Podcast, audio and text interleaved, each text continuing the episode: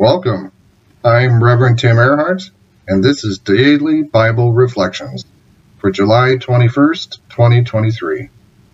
Today's New Testament lesson is from Hebrews chapter six, verses thirteen to twenty, a solemn pledge of hope.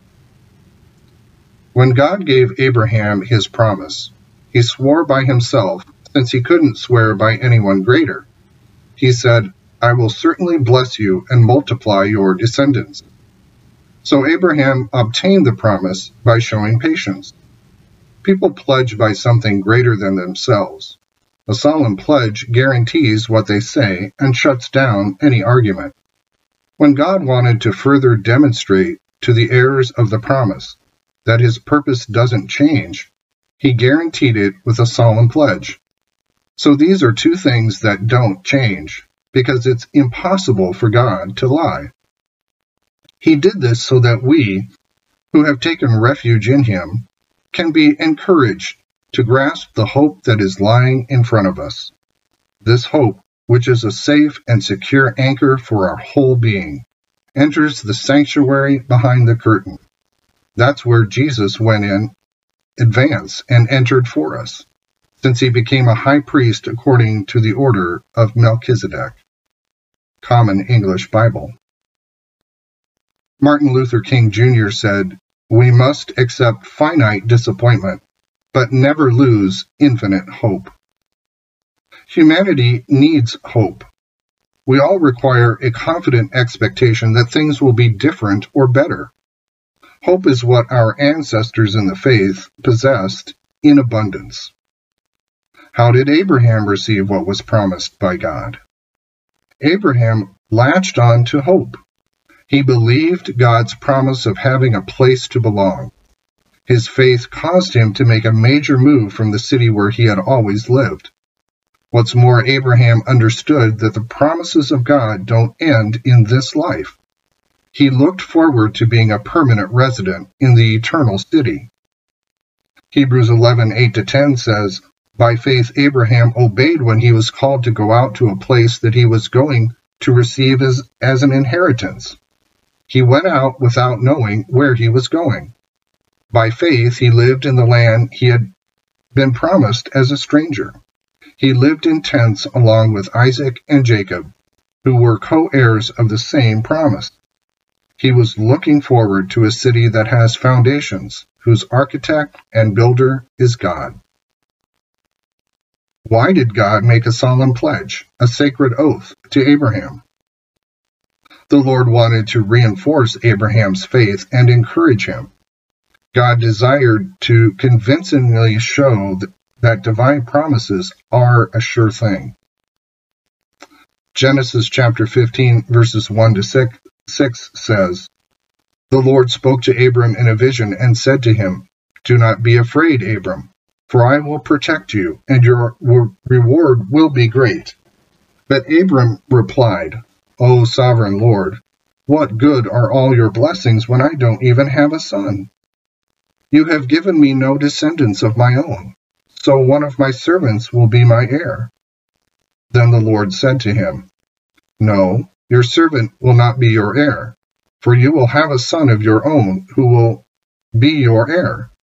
Then the Lord took Abram outside and said to him, 'Look up into the sky and count the stars if you can. That's how many descendants you will have.' And Abram believed the Lord, and the Lord counted him as righteous because of his faith." What are the two things that do not change? They are God's promise and God's solemn pledge. God promised Abraham in Genesis twelve, verses two to three, "I will make you into a great nation, and I will bless you. I will make your name great, and you will be a blessing. I will bless those who bless you, and whoever curses you, I will curse, and all peoples on earth will be blessed through you." God confirmed the promise with a sacred oath. Genesis twenty-two, verses sixteen to eighteen says, "I swear by myself, declares the Lord, that because you have done this and have not withheld your son, your only son, I will surely bless you and make your descendants as numerous as the stars in the sky and as the sand on the seashore. Your descendants will take possession of the cities of their enemies, and through your offspring all nations on earth will be blessed because you have obeyed me. Is there a way to be motivated and encouraged in the Christian life? Yes. Hope in God's promises. Confidence that our efforts to live for Christ are being seen. Knowledge that our labor in the Lord is not in vain. To remain encouraged and to keep persevering in faith and hope, we need one another. So it's important to maintain significant relationships with other believers so that we will not lose our spiritual vitality and become discouraged. The author of Hebrews also stated in Hebrews chapter ten, verses twenty-four to twenty-five, "We should keep on encouraging each other to be thoughtful and to do helpful things. Some people have gotten out of the habit of meeting for worship, but we must not do that. We should keep on encouraging each other, especially since you know that the day of the Lord's coming is getting closer." Faith and patience, fueled by an unshakable hope, has always been the way believers have lived their lives. For the Christian, we have a promised inheritance, and that promise is focused on the person and work of Christ, because all of God's good promises are fulfilled in Jesus. Our energy, resources, time, and work are finite, yet God is infinite.